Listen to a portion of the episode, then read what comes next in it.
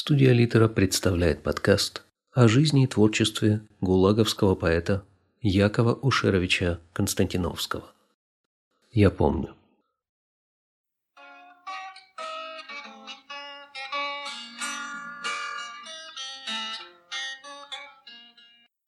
Посвящается жертвам сталинизма. Это было давным-давно.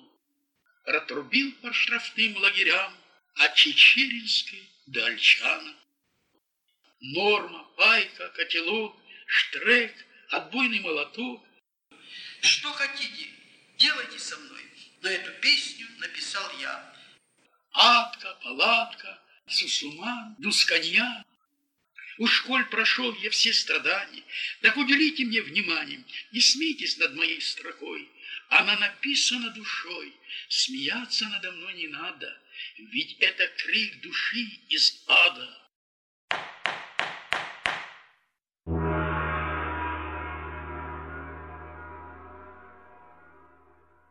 Пожалуйста, примите во внимание, что в силу специфики темы подкаста в выпусках может встречаться ненормативная лексика и соответствующее арго.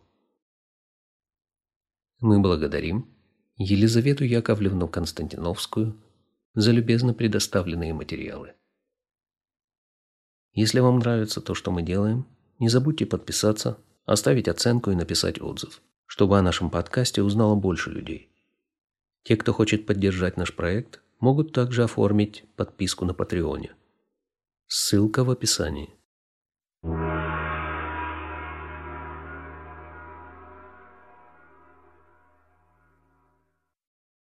Глава третья. Колония номер один. В колонии номер один на нефтебазе работа была каторжная. Часть заключенных по распределению отправляли рыть котлован. Остальные занимались погрузкой и разгрузкой мартеновских печей. Отлынивать или получить освобождение от работы было практически невозможно кантовались лишь считанные законники. Да и тех было немного. Мамзер был в опале. Одно слово, сказанное Сойкой, стоило Мамзеру 15 лет жизни. 15 лет качания прав с законниками, стоявшими по обе стороны Уголовного кодекса. Одно короткое слово, но как же много в него уместилось. Голод, холод, разлуки, расставания, потери. И тысячи, тысячи смертей. Мамзер не чувствовал за собой никакой вины. Он никого не предал, никого не обманул. Но доказать свою невиновность было трудно. Это обвинение мог снять только Сойка. Но он был уже покойник. После отбытия Корзубова Мамзер остался один. Он не сдавался, но силы были неравные. Даже те, кто еще недавно был дружен с Мамзером, сторонились его, чтобы не попасть в зубы акулам, которые готовы были проглотить Мамзера в любой момент. Его положение ухудшалось с каждым днем. Тяжелые условия лагерной жизни – казались невыносимыми. Каждодневный непосильный труд плюс унижение. Одни блатные относились к нему нормально, другие, шибко блатные, оставались при своем мнении и искали малейшую возможность, чтобы его задеть. Он слыл фраером для фраеров, а для блатных — сукой. Мамзер был не из тех, кто опустит голову. Не из тех, кто побежит на вахту. Но когда дело дошло до того, что у Мамзера хотели забрать передачу, которую принесла мама, Мамзер обратился к блатным. Первого, кто коснется Кешеру, я зарублю как паскуду. По своей натуре Мамзер был вспыльчив и дерзок. Однако пока он терпел – он верил, что справедливость восторжествует. Но время от времени он поглядывал на топор и думал, с кого начать. И все же были и те, кто поддерживал Мамзера. И пусть это было не в открытую, всего лишь только словом. Но это сдерживало его гнев и жажду мести. В один из таких моментов, когда рука уже тянулась к топору, Мамзера тихо окликнули. «Не торопись, рыжий». Мамзер резко обернулся. Перед ним, озираясь по сторонам, стояли Витя, Бычок и Зямка. «Не надо, рыжий. Не торопись». Полушепотом повторил Витя. «Этим ты себя не оправдаешь. Рано или поздно люди, знающие тебя и Сойку, отзовутся», успокаивал мамзера Зямка. «Зная, что Сойка тебя уважал, они пришлют к Сиву. Ты был человеком. Человеком и оставайся. Спасибо им на добром слове. Вскоре от Вити Бычка и Зямки Мамзер узнал о готовящемся побеге.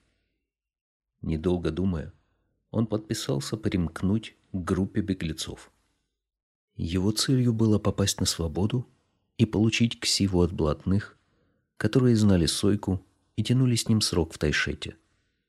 Он был уверен, что они знали эту историю и знали, что сказанное Сойкой было не обвинением, а предупреждением об опасности для того, чтобы Мамзер не клюнул на удочку мусоров.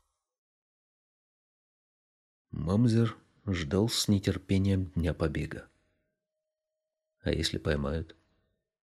Побьют, не привыкать. Добавят срок. Не беда. Главное очистить свое имя. Шибко блатные все же выбрали момент, и в отсутствие Мамзера забрали остаток передачи. Мамзер вскипел. Схватив пустую торбу, он ринулся к нарам, где сидели законники. «Если вы воры, наберитесь духу и заберите передачу при мне, как подобает уркам. И тогда я с вами поговорю». «Ну, чего же вы?» «Не бойтесь, я на вахту не побегу». А в ответ над ним смеялись. Смеялись и продолжали издеваться. Из-под тишка. Шло время. Мамзер ждал своего часа. Ну а пока он набирался опыта, как выжить среди волков. В воскресные дни Мамзер, как всегда, с нетерпением ждал маму. Свидание давалось раз в месяц но в другие дни можно было увидеть ее через ограждение, когда она приносила передачи. И как же становилось больно, когда у него воровали мамину передачу, которая доставалась ей потом и кровью. В одно июньское воскресенье Мамзера вызвали на свидание. Обычно, идя на свидание, каждый старался прибарахлиться. Все шли на свидание в гражданских шмотках, но у кого их не было, тому одалживали, кто что имел, поприличнее. Вот только прическу нельзя было изменить. Прическа была у всех казенная. Мамзер также всегда старался одеваться поприличнее и выглядеть бодрым, чтобы не причинять маме лишнего повода для беспокойства. Но не в этот раз. В это воскресенье у Мамзера было подавленное настроение – он снова качал права сурками и схлопотал по морде. Его терзали боль и обида. Накопившаяся злоба давила изнутри и хотела вырваться наружу. На свидание он пошел в казенной робе. Наверное, специально, чтобы мама в следующий раз принесла новые вещи. Ведь мамзер готовился к побегу. Когда открылась калитка в предзоннике, куда дежурный по списку вызывал десять человек, он спросил. «Могилевский, ты кого ждешь?» «Маму». «А как зовут сестру?» «Сестру». Мамзер замялся и на пару мгновений уперся взглядом в список в руках у дежурного. «Аня», — пробормотал он. «Ясно. Проходи». Дверь дежурной комнаты открылась, На скамейках сидели ожидающие свидания с кошелками и сумками, которые уже подвергнулись обыску. Мамзер не поверил своим глазам. Да, да, да. Это были Аня и Ася. Прошло уже полгода, как Мамзер тянул срок. Но ни днем, ни ночью он не забывал Анюту. Она была для него сутью и мечтой всей жизни. Ну а что касается Аси, это казалось ему мимолетным видением, которое пройдет. А что такое три года? Их можно даже фраеру просидеть на параше. Думал ли Мамзер, что это будут такие тяжелые три года? Три года испытаний, которые продлятся пятнадцать лет. Когда Мамзер появился в комнате свиданий, Аня и Ася привстали и хотели приблизиться, но дежурный злобно крикнул «Сидеть!» и добавил тем же тоном «Не положено, иначе я вас выведу». В тесной комнате для свиданий находилось одновременно от 20 до 30 человек, которые галдели и, перекрикивая друг друга, пытались хоть как-то пообщаться. Мамзер глядел на девушек и ругал себя мысленно за то, что он, дурак, не прифронтился, а предстал перед ними в казенной робе, с прической а-ля гули. Ростом он казался еще меньше, чем он был в действительности. Впалые глаза, бледный, истощенный. Весь его вид говорил о том, что здесь не так сладко живется. Мамзеру хотелось казаться бодрым, веселым, но сегодня ему это не удавалось. «А ты такой же», — сказала Аня, заводя беседу. «Анюта, Анюта».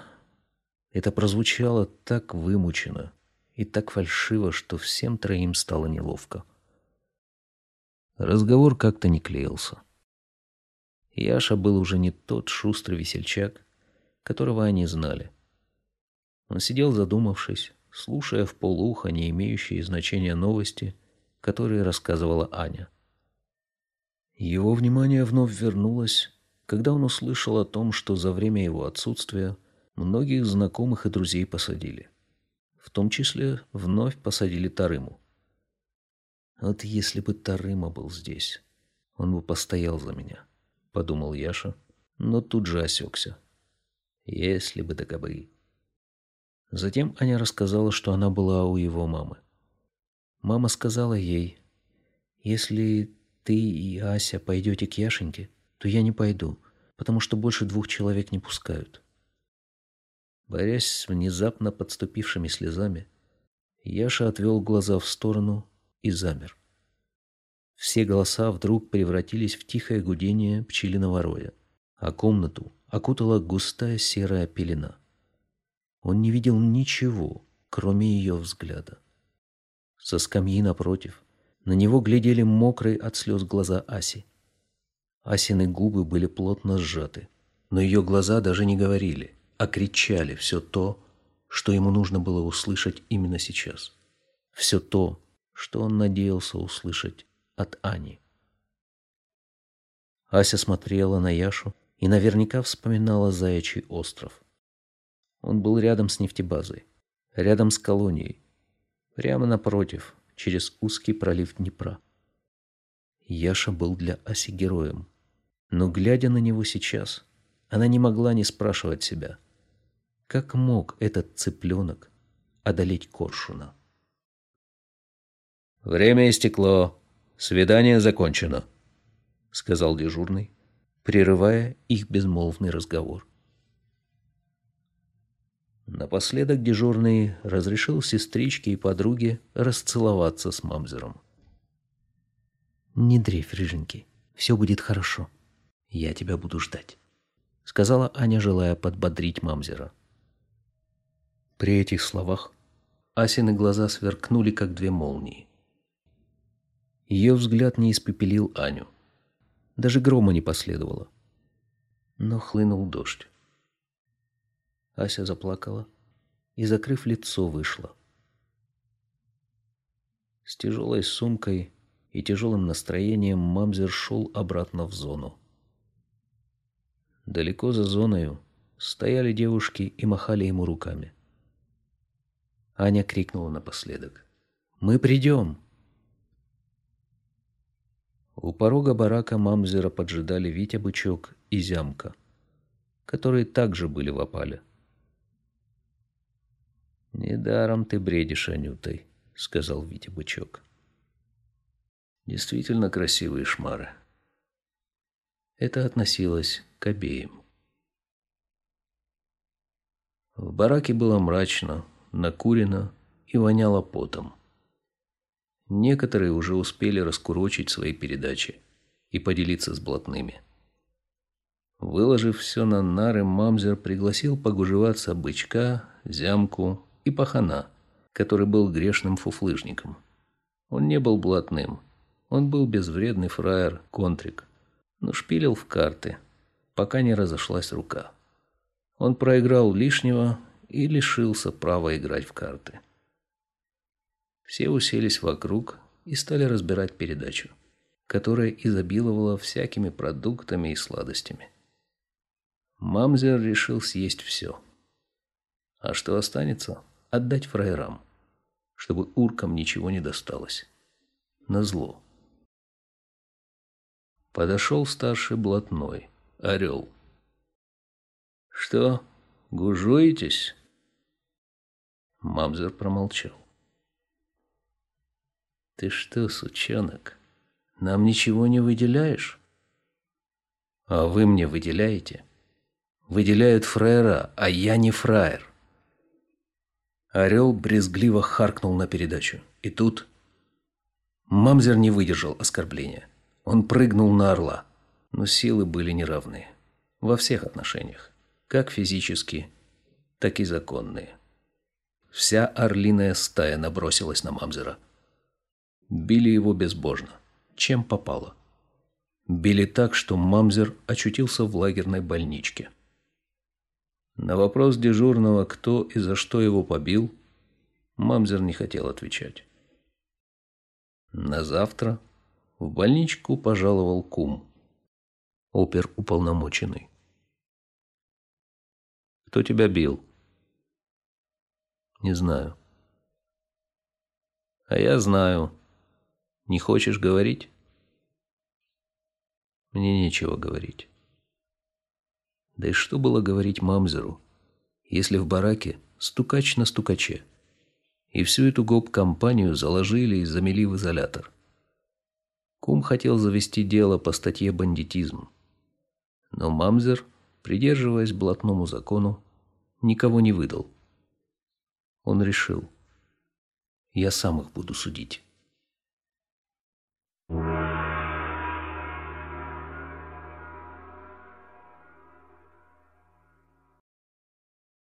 Передача. Сыростью разит в прихожей. Шарик стережет избу. Золотая Матерь Божья запылилась в углу. Под иконой млеет свечка. Из окна видать луну. И сверчок поет за печкой, навевая грусть тоску. В хлеве ноет жалко хрюшка, не наевшись до сыта. Одинокая старушка ночь не спала до утра. До рассвета хлопотала, воскресенье ждала. Сахар, лук, чеснок и сало все в кошелку собрала. Сухарей не позабыла, полотенце, щетку, мыло. Нагрузилась, как смогла. К воротам тюрьмы пошла. Поплелась с утра пораньше, чтобы очередь занять. Ведь сыночек ждет паханшу. По блатному, значит, мать. Передала передачу. Целый день ответ ждала все выглядывала плача, пока звездочка взошла. Вот калитка запищала. Вслед решетчатая дверь словно сердце простонала. Появился лютый зверь. Старшина вернул кошелку и шпаргалку передал. Из-под лобья глянул волком. «Выбыл», — басом пробурчал. «Погоди, родной, служивый. Выбыл, значит, а куда?» Месяц над тюрьмой лениво скрылся, плача в облака. «Что же ты, старушка, плачешь?» Возвратили передачу. И старушки подсказали. Это значит, расстреляли. В небе звездочка погасла. Закружилась голова. Просидела мать напрасно под забором до утра. Будет день, и будет пища. Так подумала она. Раздала весь кешер нищим и домой к себе пошла. Дома свечка догорала. Ветерок стучал в окно. Так она и не узнала, куда выбыл и за что.